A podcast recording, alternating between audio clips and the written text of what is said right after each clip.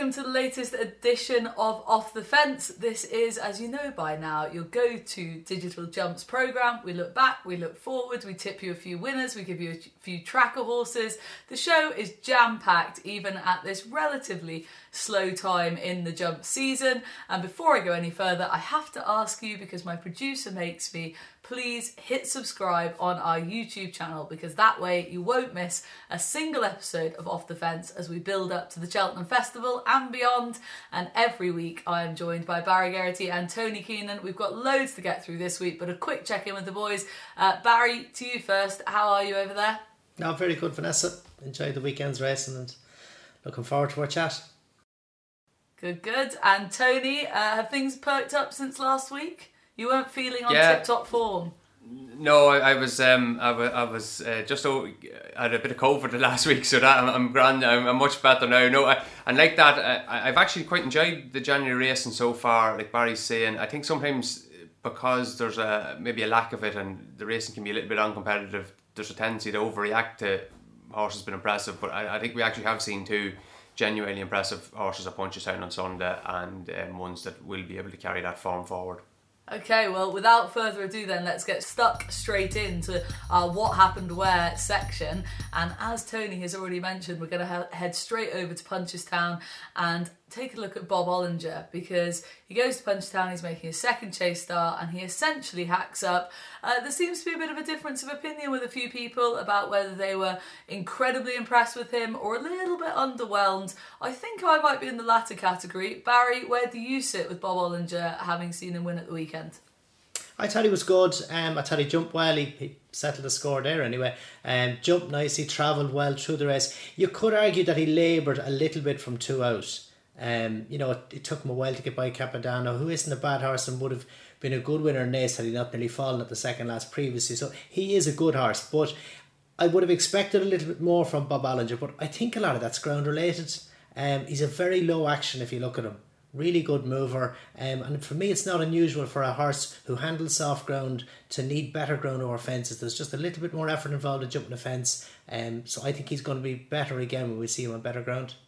Ground angle, very interesting indeed. Tony, would you concur with that? He's even money at the moment for the Cheltenham Festival, for the Turners Novices Chase. Would you be with him, against him? How impressed?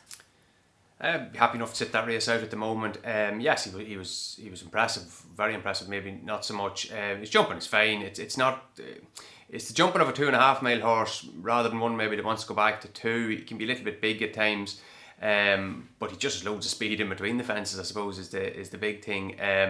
He does have this kind of slightly wonky head carriage, but like, I don't think there's anything new about that. He had that in Goring when Ferny Hollow beat him. He had it in the Ballymore last year. And maybe when he gets into a race when he is coming up against a horse that is, you know, of comparable ability to him, and that they get into a battle from two out, like, you might see that holding back a little bit, but it could be a while before he meets a horse of comparable ability. He hasn't. Ferny Hollow, I suppose, is the only one he's met so far. He lost that one, I suppose, but he's kind of horse again that's going to scare others off at Cheltenham, just like Envoy Allen did last year. So, well, maybe the lesson from that is that maybe they shouldn't be scared off. They should be willing to have a go. And Henry de Bromhead mentioned after the race that he was thinking of the Dublin Racing Festival, but it was with that important proviso about the ground, and I probably got a little bit excited when he mentioned that, but it's not looking good on the ground front.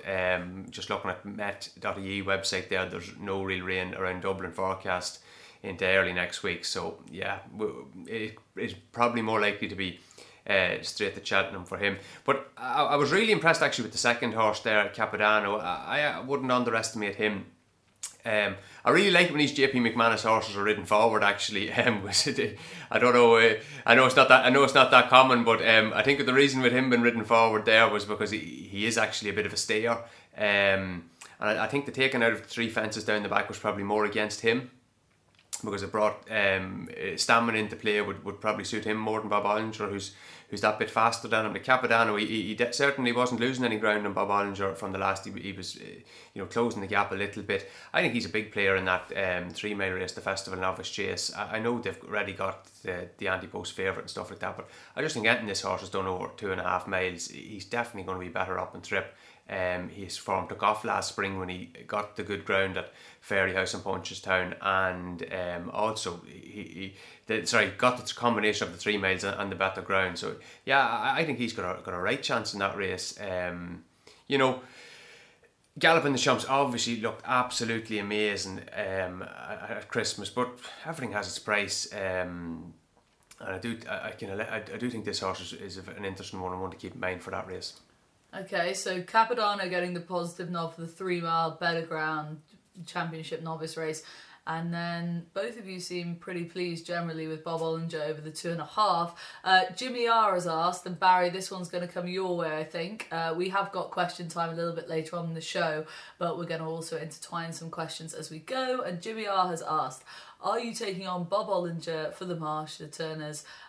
Could other horses be in with a shout? L'Homme Presse looked impressive at Cheltenham last time, and I wouldn't say Bob Olinger is unbeatable. Hashtag Off the Fence. Thank you very much, Jimmy, for your question. What would you respond to that, Barry? Yeah, L'Homme Presse was good, and he seems to be horses on the up. But just the level of form that Bob Olinger showed last year to win the Ballymore. And I'm happy with his jumping, and I think on better ground he'd be better again. So I wouldn't be taking him on unless Galloping the Champ lined up in this race. Ooh, curveball there from Barry. Okay, well, Jimmy, I hope that has answered your question sufficiently. Let's move on to the other big race at Punchestown on Sunday, which was, of course, the Moscow Flyer, a race that Willie Mullins has farmed before, and he farmed it again this time with Dysart Dynamo absolutely tearing the field apart and bolting up, quite literally bolting up. He is now 9-2 for the Supreme and 5-1 for the Ballymore. Now, Tony, coming to you first with this one, would you have any interest with him at anything more than 2 miles at this stage? Personally, no. Look, I'll give full disclosure. I'm financially involved in this. I backed him for the Supreme straight after this race. Couple of reasons. The first reason is, I think he was kind of 3-1 for the Ballymore and 6-1 for the Supreme, and my initial impression was I'll be very surprised if he does go for the longer race. Now, I know it's Willie Mullins, and I'm not going to spend all the next couple of months obsessing about what Willie Mullins is going to do, but he to me looks a fast horse that ran round a speed 2 miles of Punchestown that did all of his, an awful lot of his running paired the times in the first 3/4 of the race, and he's not really a trainer that likes upping them and trip. For the sake of it, if they're going well at 2 miles, why go further and things like that? There has been a little bit of a history of him running horses over 2 miles and then going up to the Ballymore, but that's more in the past than recent times. The York Hill would have been successful in doing that. Michael Dagenham 5 for 3, but most of his winners of this race kind of kept it a kind of Supreme trip. And my second reason for backing him is probably quite an obvious one again, is look, I had no one involved in it beforehand. Constitution Hill and Jonbon both been very impressive, but they're both English, and the reality is that the Irish form was, I hope in theory, underestimated in the market, and considering how dominant Ireland have been, he was the outsider of those three. So I just said yes, I think that's maybe worth a few quid. I do think there's a bit of substance to this performance on Sunday. First of all, he's jumped better than Cork, which was a big thing. The time is excellent. I think he's coming out the best on time figures of the novice hurdler so far, especially at that trip. Some of the sort of fancied horses ran no races, and I actually should give a plus to Bob Olinger. His big impressive win there on Sunday's coming at a time when Henry de Bromhead are not going well. Like, he did a number of short price disappointments again at the weekend, so that's a plus to him. But if you looked at the race beforehand of his dangers, you probably would have said Gringo Dobrel was most likely to run his race. He's had plenty of experience. He's been over and back to England. He's run to a good level. And he's beaten him, I think, 19 lengths, and that horse beaten 10.5 lengths in the shallow hurdles. I thought that was a really good sign. And the other pointer is, and this I'd be quite believing that this is going to be, I'd be convinced that Dysart Dynamo is going to be better and better ground. All his pedigree, the dam was, I think, one on the flat. The half sister is Dysart Diamond, I think is her name. She doesn't really go a yard on soft ground. He was good in Clonmel doing things wrong on his bumper last year, but then just took off at Punchestown, and that was a really deep bumpered and he won in Punchestown when he got the bit of better ground. Like, there were, she's 100 rated flat horses back down the field and that trained with Jessica Arrington and stuff like that. But so yeah, I would make him a little bit shorter for Supreme, maybe put him in between Constitution Hill and Jonbon. Thinks that, as you know, like, I'm not the greatest fan of Sir Gerhard. I know some people are fancying him. That's totally fine, just not for me at the moment. So yeah, I like them, and one of the big angles will be the better ground. Love that. Haven't heard that angle. It's specifically about his pedigree as well, Tony. Very interesting stuff from you. Barry, throwing this ball over to you then now. Obviously, we've got a rat in the camp with Tony backing a horse against Constitution Hill, but let's just move on from that, shall we? At the Races did a poll on Twitter that got a huge response asking whether you'd run Dysart Dynamo in the Supreme or the Ballymore. Listening to Tony, you would be completely convinced, and having watched the race as well, by the way, to run him in the Supreme. I was all about the Supreme. Only marginally came out on top. 59% Supreme vote, final vote. 41% of people voted to run him in the Ballymore. I know we just don't know what Willie Mullins is going to do, but he's had horses like Vitor, Min and Duvan win the Moscow Flyer and go on to the Supreme. Where would your mind be at with this horse? And specifically, actually, from a jockey's point of view, obviously a lot has been focused in with this horse, Barry, about how strong he was. It was a runaway victory, quite literally. Is that any concern to you at this stage? It wouldn't be a concern at 2 mile, but over further it would. And especially down the back, he seemed to open up down the back straight and extend and stretch the field. You know, if he does that after going a mile in a 2.5 mile race, he's going to struggle to get home. So I don't think his style of racing suits going up on trip just yet. So I'd be surprised if they go further than two. And I'm sure if they were to split them, Sir Gerhard, having been a point-to-point winner, he'd have no problem stepping up on trip, and even his style of racing would be more laid back. So that wouldn't be an issue for him if they were going to go for that option. Okay, and just a quick question to wrap up the Dysart Dynamo section from Kieran Catterton, who asked, if you had the choice of any ride, we better throw this to Barry since he is the ex-jockey, but I think I know where this is going to go. If you had the choice of any ride in the Supreme, as things stand, which horse would you be getting the leg up on, Barry Geraghty? Well, that'll be obvious, Constitution Hill, but you know, you haven't seen the ceiling with these horses. Jonbon, it'd be interesting to see what he does at the weekend. But Dysart Dynamo, if Constitution Hill wasn't around, you'd be very happy to ride him. Absolutely. Just a quick side note, actually, Barry, whilst we have you on the topic. This looks like, obviously, it's the curtain raiser of the festival. Everyone's at a high state of excitement by the first race on the Tuesday in March. Just from a jockey's point of view, going into a red-hot Supreme like that, is that one of the sort of real high points of the season? Like, when you're going down to post for that race, I know it's only a novice hurdle, but there must be, specifically when it's a deep race and everyone fancies their chances, that must be a real crackling sort of atmosphere, is it? Oh, definitely. You know, it'd be eggshells in the wearing beforehand. Just a brilliant buzz and anticipation, everything. So no, when you have a hot race like this, it's a great way to kickstart the festival. Nice, yeah, I can imagine that. God, I hope loads of them line up. I hope Constitution Hill wins. Sorry, Tony, sorry, but I kind of do. I've got behind him. Let's move on to Kempton at the weekend. We saw Mr. Fisher win the Sylvian Arco Chase there, Barry. For me, he picked up the pieces in what was a weak enough race. I know the race course and also the sponsor were a little bit disappointed in the turnout. And then in terms of the race itself, for me, it slightly fell apart on the day. But James Bowen was probably one of the stories of the day, obviously winning later with Caribbean Boy as well. And I know you wanted to give him a special mention, maybe not specifically about the horses, but the rider. Yeah, well, he gave Mr. Fisher a beautiful ride, rode him with plenty of confidence, let the lead, the first two horses go off, gave him a bit of a head start, produced him then between the last two. Lovely ride, kept it simple. But Caribbean Boy in particular, rode him handy, was top weight, didn't commit off the turn in. He nursed him down the straight, missed the third last, so he flew the second last. But just, Kempton is a real speed track, and those last fences, it's to get those inch perfect. You're meeting it on the right stride, how much pressure you put on to push your horse forward. You can overdo that very easily, and I just thought it was a beautiful, the precision he had the last fence. The stride he had, it was perfect. It got the momentum over the fence. He went from being a half length down to a half length up, and he wins by a length or more. So I just thought it was a brilliant bit of horsemanship. Real top class riding. There's a lot of talk at the moment, Barry, about him and, you know, Nico de Boinville, road winners for Nicky Henderson at the weekend, but of course James Bowen did too, potentially on horses that Nico might have ridden. And there's a bit of talk about that sort of changeover. I don't really want to engage in that at this stage because I think Nico's still very much in the #1 spot. But just in terms of, you know, Nicky Henderson incredibly well, Barry, James Bowen as a sort of person and a rider, do you feel like he'll be a very good fit for Seven Barrows long term potentially?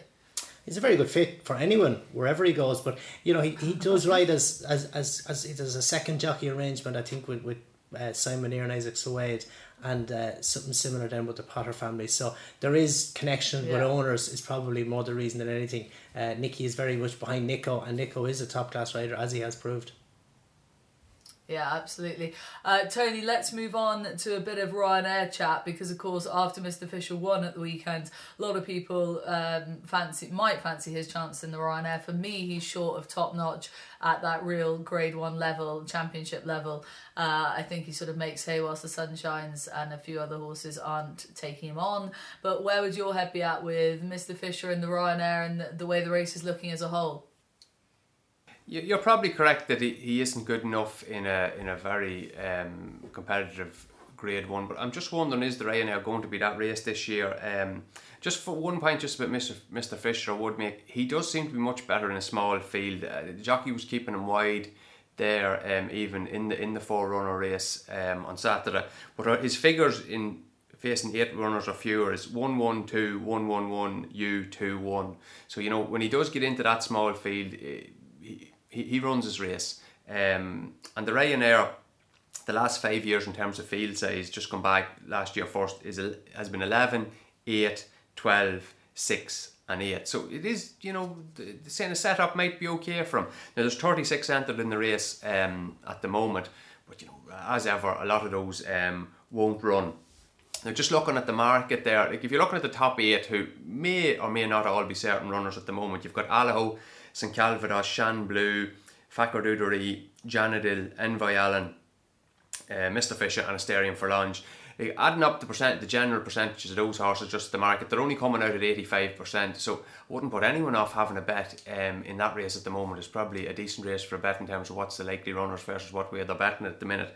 And I just wonder, for all how impressive he was in it last year, is Allaho maybe a favourite that you could be taking on?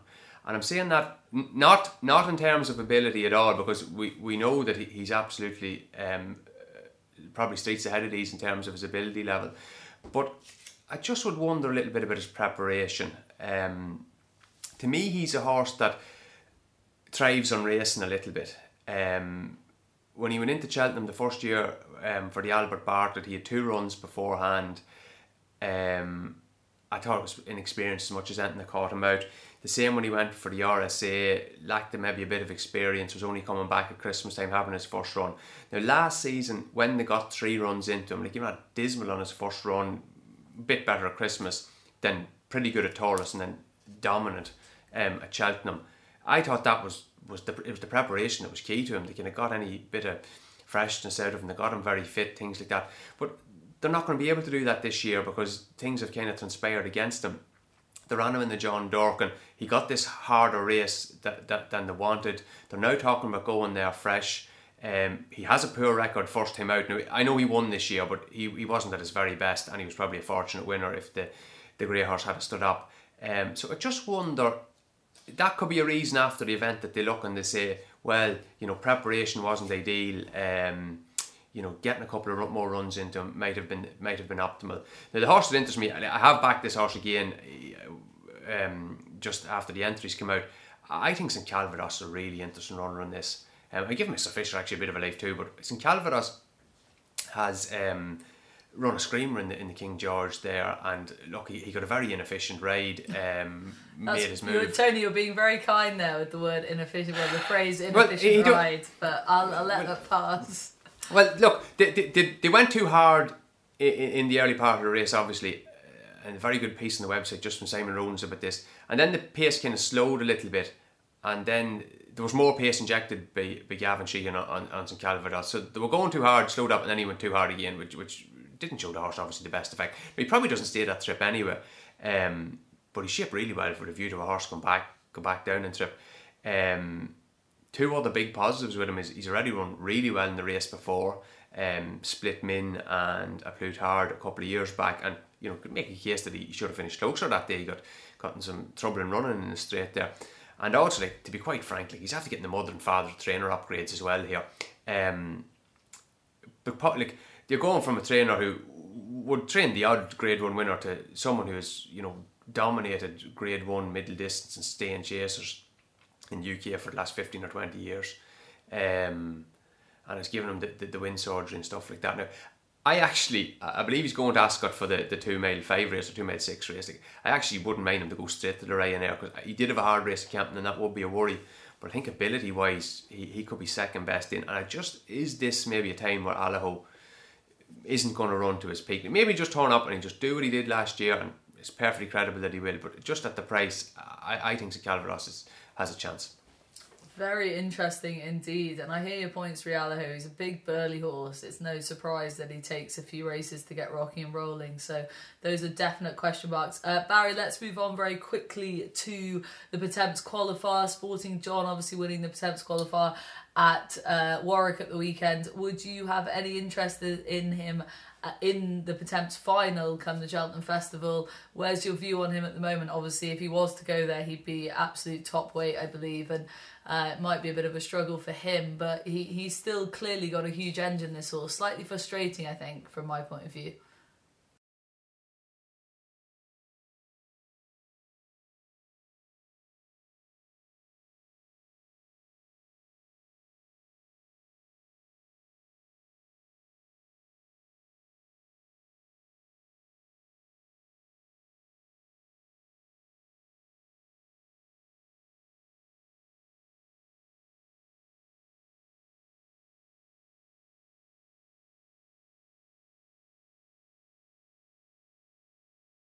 Okay, and Tony, you wanted to give a quick mention to Winterfog's entry in the Lanzarote. That pricked your ears, didn't it? Yeah, just probably significant with a view to the Potemps. He was off 128 in the qualifier at Leopardstown. He put up the 131 off the back of that. His UK mark on Saturday was to be 138. Now, of course, that may be upped in between now and March, depending on how he... the form works out or how he runs himself, but that would qualify him for the race. Like any of the recent years, like the last 5 years, the bottom weight was 126 last year. Now that was an outlier year with COVID and maybe people not running horses as opposed to previous years. The 4 years prior to that, 131, 134, 137 and 135. So he would get in, I think, off his mark at the moment. Panda Boy there, who beat him at Leopardstown, another interesting horse for that. He's 136 and I maybe thinking he's going to be 141. 142, like if Sporting John was running off a big weight in the high 150s, 160, like he'd be leaving them on lovely racing weights, I would say. Beautiful weights, to be honest, and the Leopardstown qualifier always, not always, but in recent years has been the key qualifier, and looked another really competitive running of it this year. Yeah, look, very strong indeed. Plenty of noteworthy horses out of that. Sticking with a bit of Leopardstown chat, obviously the Dublin Racing Festival entries are out. First weekend in February. Huge amount of excitement. Fingers crossed that the ground somehow, by some sort of miracle of the rain gods, comes up okay and we see a few of these horses. But Barry, just a quick flick through the entries. Who caught your eye in the entries list in any division? Well, I suppose if you look at the entries for the Chanel Pharma Champion Hurdle, Appreciate is in there, but I'm sure he will have other options, maybe the Red Mills Hurdle, but if he was to turn up there, it would be interesting. Honeysuckle, Zana here, Charge is there as well, albeit he struggles at this meeting a little bit, but it'll be interesting to see Zana here against Honeysuckle on soft ground. You'd imagine the hurdle track's usually slower than the chase track, so that obviously works against, or has worked against Charge in the past, but if by chance Appreciate was to turn up here, it would be interesting. Okay, and Tony, same question to you. Anything that in the initial entry stage really you were surprised by? Obviously loads of points of interest, but anything that surprised you? Yeah, Willie Mullins been a bit stubborn now, not even entering a boom photo in the Irish Gold Cup. I thought stood out. Like, we've 18 runners, and I thought he'd get, like, it's not like him not to even give him an entry. 18 runners in total at that. Like we'll see him any turn up. That was, like, I'd say, we're surprised with the good entry. But already Gordon Elliott is Rude Galvin out. Top Maudida was an interesting runner, an interesting entry at least in that. Like as I've said before, I think 3 miles is going to see her even better effect. A couple of interesting maybe horse and reclamation projects in that. Eclat de Rire had an entry, and also the horse that won the Paddy Power handicap chase last season, Castleborn West. I think that's his first entry since he had an injury. Other thing, God bless Paul Nicholls. Like, God bless him, because he, he's going to add a bit of space to this meeting. Greenatine seems pretty likely runners. Same with Rodon. I even wonder if he won Run Clandestin. That'd be magnificent. Like, maybe he wants to keep him fresh for the spring, but like, this is a Grade One. It's going to be worth more money than the Newbury race he ran in last year, so that's interesting too. Look, Gordon Elliott, savage strength again among these juvenile hurdlers. Won with another one today in the first race of Punchestown. Did it quite well. He is the Grade One entry along with the couple of horses from the Brown family. Just to mention there, the Champion Hurdle, I believe. Paul Hennessy is going to give Heaven Help Us a kind of a prep run in that over 2 miles, which I thought was quite interesting. And yeah, look, the 2 mile, one of the most interesting races I think is going to be this 2 mile Grade One novice hurdle. Sir Gerhard is in that, and there are a multitude of interesting horses in it. Kieran Mustard is in it, would give a bit of a line on the Jonbon form. This horse that won at Tremor, El Fabiola, is interesting. My Mate Mozzie is an intended runner, I believe, and a trainer was saying that he's given him a speculative entry in the Champion Hurdle based on how hot the Supreme is.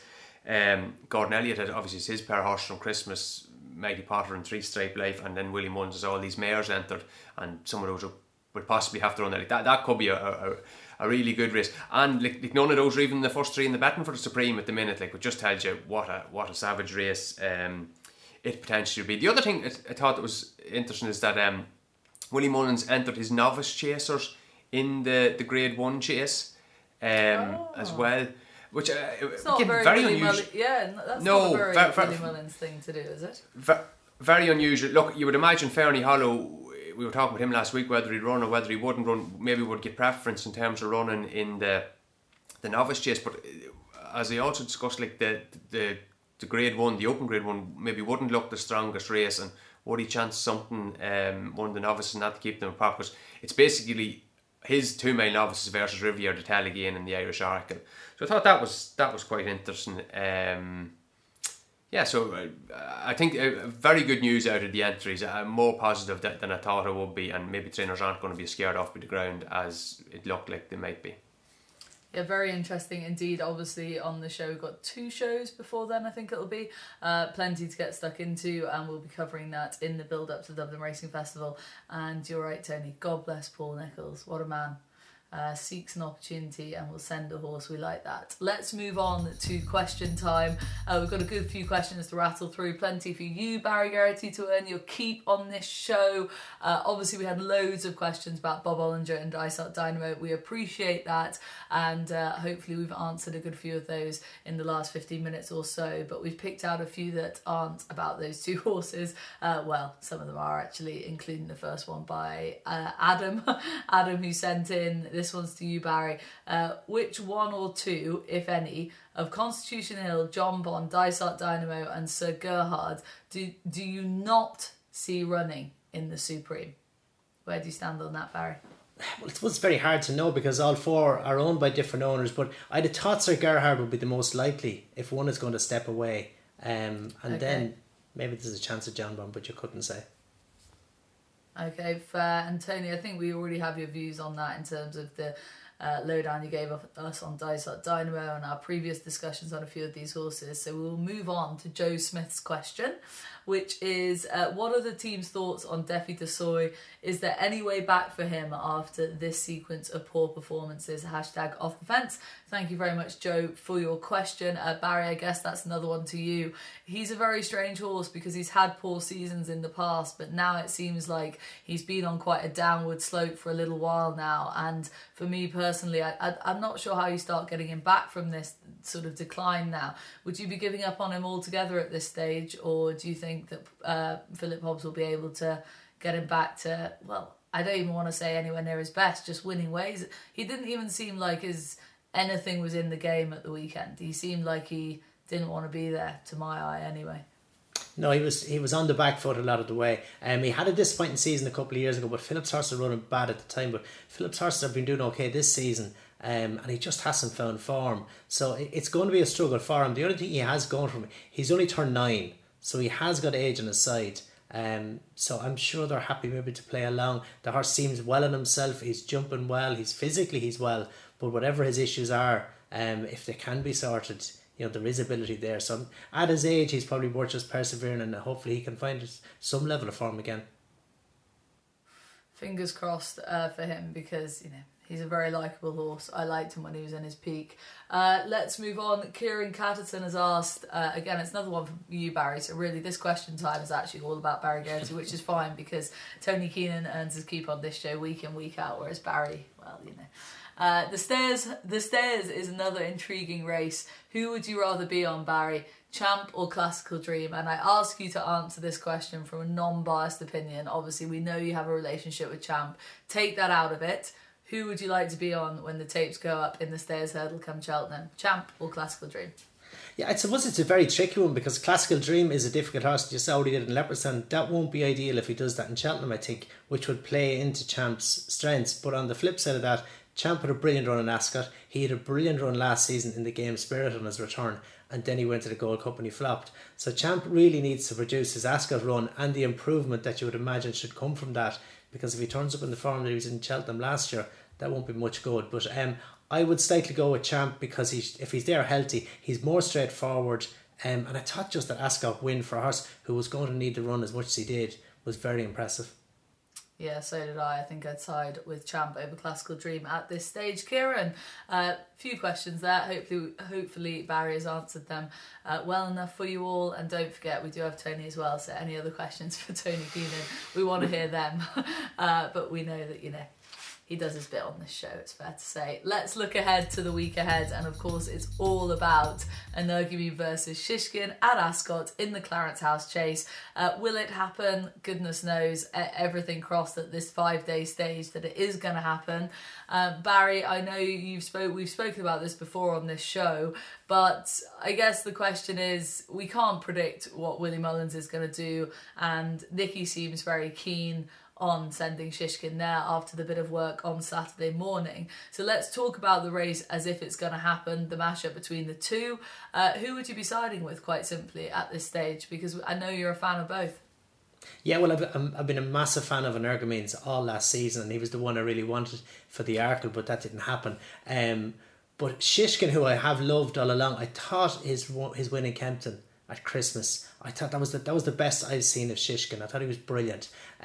So for me, he'd be hard to beat. But if you're going to have a bet in the race, if they line up at the prices they're at, 1-2 Shishkin and 9-4 Energumine, I'd be taking a punt on Energumine, because we haven't seen, you know, these horses, we haven't got to the bottom of them. They're two very, very classy horses. They're as good as there's been in a while. So I'd be taking the 9-4 on Energumine just for value.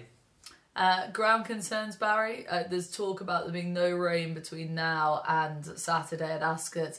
It's very dry over here at the moment. We're getting a frost every night, and I never quite know what that means to racing ground, but I'm not sure it would necessarily be a positive for Energumine, would it? No, but I'd say the thing with Willie Mullins is that the issue is how quick will Leopardstown be? So does he wait for Leopardstown, or does he go here? So there's a good chance, I'd say, he's going to take his chance and go here. It won't be as quick in Ascot, I can't imagine, as it could be in Leopardstown, and he'll need to get a run into him. So I wouldn't be surprised if you see him line up. Okay, and Tony, do you expect this clash to happen? Do you think that they're both going to line up here? And would you have any ground concerns about the Irish Raider?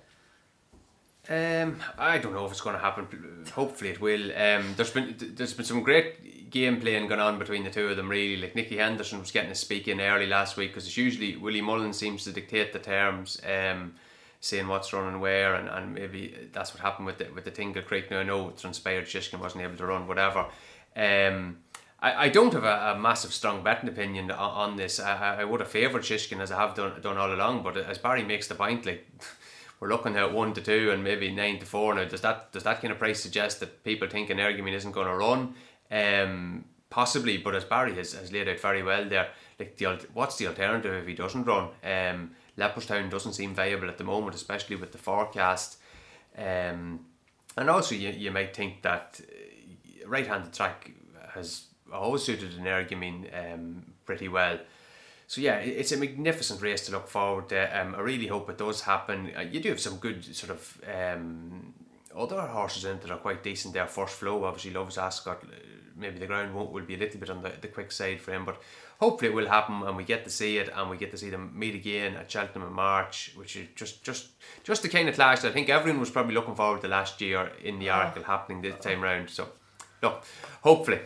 Yeah, it's a division that let us down last year. Fingers crossed it won't let us down this year. Now it's time to preview the Clarence House Chase at Ascot. Of course, we're expecting this big smash-up between Energumin and Shishkin. And before we go any further and get the boys' views on the Grade 1 action at Ascot, I should say that it's time for a ticket giveaway, viewers. You could be in with a chance of winning a pair of tickets to Ascot this Saturday. Grade 1 racing could be the race of the season, and to be in with a chance of winning, all you have to do is type "win" in the comments to this video, and my producer, the one who's very cross to me at the moment, will pick a winner, and you guys will be able to go to Ascot on Saturday. So that's all you have to do, type "win" in the comments section, and on top of that, this is just one ticket giveaway. There'll also be another ticket giveaway on Twitter, so keep an eye out for that if you're very keen to go to Ascot the weekend. There's plenty of tickets to be won, and you'll want to be there if Energumin and Shishkin show up. So that is a ticket giveaway courtesy of the team behind Off the Fence. Something to look forward to. Let's move on, boys, and talk about a quick mention anyway. With any other business, obviously there'll be some smart horses entered in at Ascot at the weekend, and of course we also have the Winter Millions at Lingfield. It goes a jumps card, then a flat card, and then a jumps card, and I suppose the headline horse on the Sunday will be the likes of Bristol Demai, who might like the very heavy ground there at Lingfield, and Fakir Dularee, Joseph sending one over from Ireland, is of interest, of course. We'll be dissecting that in a week's time, but at this stage we're not entirely sure who's going to run, but there's plenty to look forward to, all live on Sky Sports Racing. Don't forget that. Barry, quick mention to a few other horses that look like they might show up at the weekend away from Lingfield and Ascot. Jonbon up at Haydock caught your eye, clearly. I mean, of course he would. But what do we want to see from Jonbon at Haydock in terms of as a stepping stone towards the Supreme, if that's going to go, if that's where he's going to go? What would you like to see from him? For me, personally, I'd like to see him just be a bit more of a mature horse in general, in the paddock, the race and the post-race as well. What would you be looking to see from him, Barry? Well, I thought he was very good in Ascot last time. He was more relaxed. He jumped really well, which he'd done in Newbury as well, but he seemed a bit more relaxed. He wasn't as keen, so with that run under his belt again, I think you'll see a relaxed performance again. Haydock is a track that will play to his strengths. It's a flat track, sharp. He's lots of speed. Ground is on the soft side, which might just work against that speed, but you might eye, it looks to be his main danger, and that's going to give us a brilliant line with Constitution Hill. So it's going to be an informative race, but you'd imagine Jonbon should be able to cope with Might Eye and cope with him well.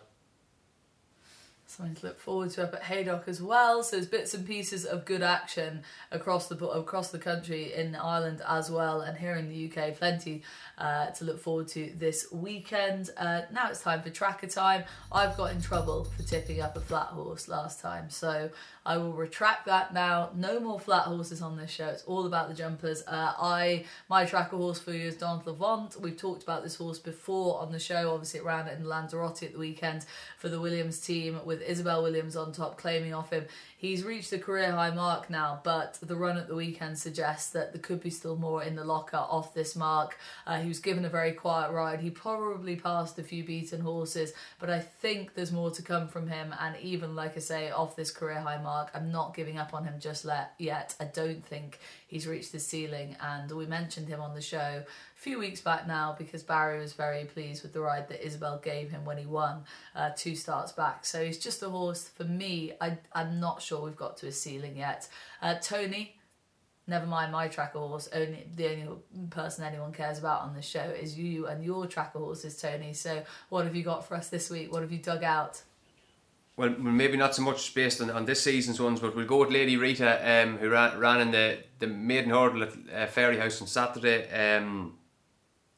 She's quite inexperienced. This was only her second completed start, and the inexperience showed. She can be very keen. So they had to, settle her in the back of mid-division to try and get her to drop the bit. Was moderately successful, I suppose.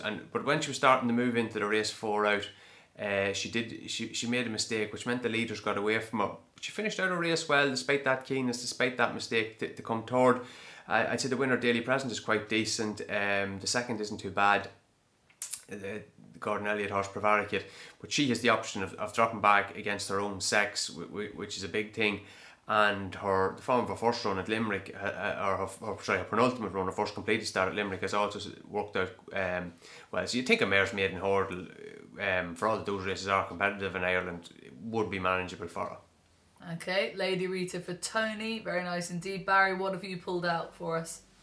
I've gone with Alaphilippe, who ran in the Pretemps race in Warwick on Saturday. Ran keen, travelled very strongly, and travelled well right down to 2 out, and was still there with a chance going to the last, and just got tired. Finished 6th, I think, at the finish. But it was his first run for 10 months since the Albert Bartlett at the festival last season, where he split 300 through 5 and Statler. So I think he's been dropped about £3 by the handicapper, and I'd imagine something like the Pretemps could be a good option for him. He's going to be better for the run. He'd be more relaxed, I'd say, with more cover. And just, he's a horse who's 3 from 6 over hurdles, so I think he's still progressive. Very nice. Alaphilippe for Barry, Lady Rita for me, and Don Levant. Sorry, Jesus, Tony, I was trying to steal your horse there. Lady Rita for Tony, obviously, and Don Levant for me. Those are our tracker horses. That is tracker time, done and dusted, and that brings us to an end of this episode of Off the Fence. As always, it's thanks very much to Barry Geraghty and Tony Keenan. Excellent contributions, of course, and tune in next week, where clearly we're going to have loads to talk about. If we see the smash-up between Energumene and Shishkin at Ascot, we've got the Winter Millions to dissect as well. Things are just hotting up nicely in January for us. We'll have plenty to discuss, but for now, that was Off the Fence. Thank you very much for watching.